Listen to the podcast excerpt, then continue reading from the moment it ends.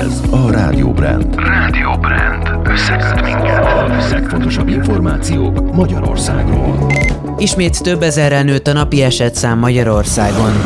Magyar kutatók szerint hatékony védelmet jelent a maszkhordás. Újabb magyar gyümölcs kapott EU-s védelmet. Szép jó napot kívánok, Varga Zalán vagyok. 115 ezerre nőtt itthon az aktív koronavírus fertőzöttek száma, ismét több mint 5 ezer új esetet azonosítottak. Közben a gyógyultak száma is növekszik, már több mint 34 ezeren felépültek a koronavírusból Magyarországon. Az országos tisztifőorvos arra kérte őket, ha tehetik, adjanak vérplazmát, mert ezzel a súlyos állapotban lévő betegeken tudnak segíteni. Kitért arra is, hogy Kecskeméten, Miskolcon, Nyíregyházán, Salgótarjánban, Székesfehérváron és Szolnokon emelkedett a vírus örökítő anyagának mennyisége a szennyvízben. Ez arra utal, hogy 4-5 nap múlva számítani kell a fertőzöttek számának növekedésére.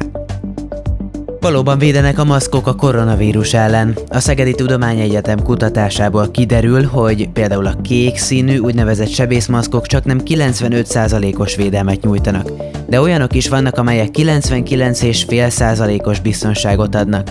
Kutatók szerint a maszk hatékony, de célszerű folyamatosan viselni nem csak akkor, ha például beszélgetünk valakivel. Ausztriában életbe lépett a járvány miatt elrendelt teljes zárlat, szigorított Szerbia és Szlovénia is. Lengyelországban csökkent a napokban a koronavírus fertőzöttek száma, de még mindig egyre többen szorulnak kórházi kezelésre.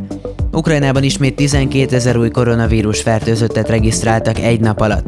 A miniszterelnök arra kérte az ukránokat, hogy tartsák be a hétvégi karantént, ellenkező esetben egy hónap alatt elfogynak a férőhelyek a kórházakban. A Magyar Vörös Kereszt önkéntesei is segítenek a tesztelésben. A szűrőpontokon eddig már több mint 60-an teljesítettek szolgálatot. A fővárosban négy helyen, valamint Cegléden és Vácon is szűrték a pácienseket. Komárom-Esztergom megyében a helyi önkéntesek mobil mintavételi egységekkel segítik a tesztelést. További önkéntesek jelentkezését is várják. Folytatódik a paksi beruházás, a projektet a járvány nem befolyásolja. Ezt közölte az új blokk tervezéséért, kivitelezéséért és üzembehelyezéséért felelős tárca nélküli miniszter. Süli János elmondta, az elmúlt egy évben is minden a terv szerint működött. A létesítmény a század elvárásainak megfelelően épül, és várhatóan jövő ősszel adják át. Kedvező adózási feltételek és kevesebb adminisztráció, egyebek közt ezek várhatóak az új agrárgazdasági törvényekben. Nagy István agrárminiszter elmondta, a kisebb őstermelők adómentességi értékhatára például növekszik, és nem terheli majd személyi jövedelemadó az éves minimálbér ötszörösét elérő bevételt. Az országgyűlés elfogadta a törvényjavaslatokat, a szabályozás jövőre lép életbe. A szomolyai rövidszárú fekete cseresznye is védelmet kapott az Unióban. A gyümölcsöt Borsod Zemplé megyében termesztik. Alakja szívre emlékeztet, húsa feketés, bordópiros és mézédes. Az uniós adatbázisban mintegy 1500 oltalom alatt álló élelmiszer szerepel. Ezeket meghatározott földrajzi területen elismert módszerekkel állítják elő, és védelmet kapnak az Európai Unióban. Az elszigetelődésre utaló izó lett az évszava Ausztráliában. A koronavírus járvány miatt a szociális távolságtartásra utaló kifejezés használata nagyon népszerű lett, emiatt választotta az Ausztrál Országos Szótárközpont az évszavának. Emellett idén az egyik legnépszerűbb tevékenység lett az otthoni hajvágás és kenyérsütés. Hírek végén most időjárás.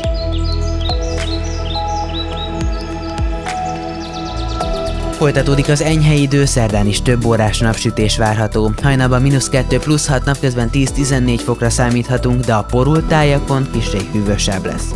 A következő napokban változékony, de egyre hidegebb idő valószínű, a hétvégén már erősebb fagyok is lehetnek. A hírszerkesztőt Varga Zalánt és a Rádió Brand híreit hallották.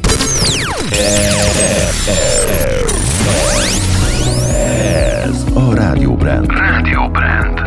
Ösel minket. Ösel minket.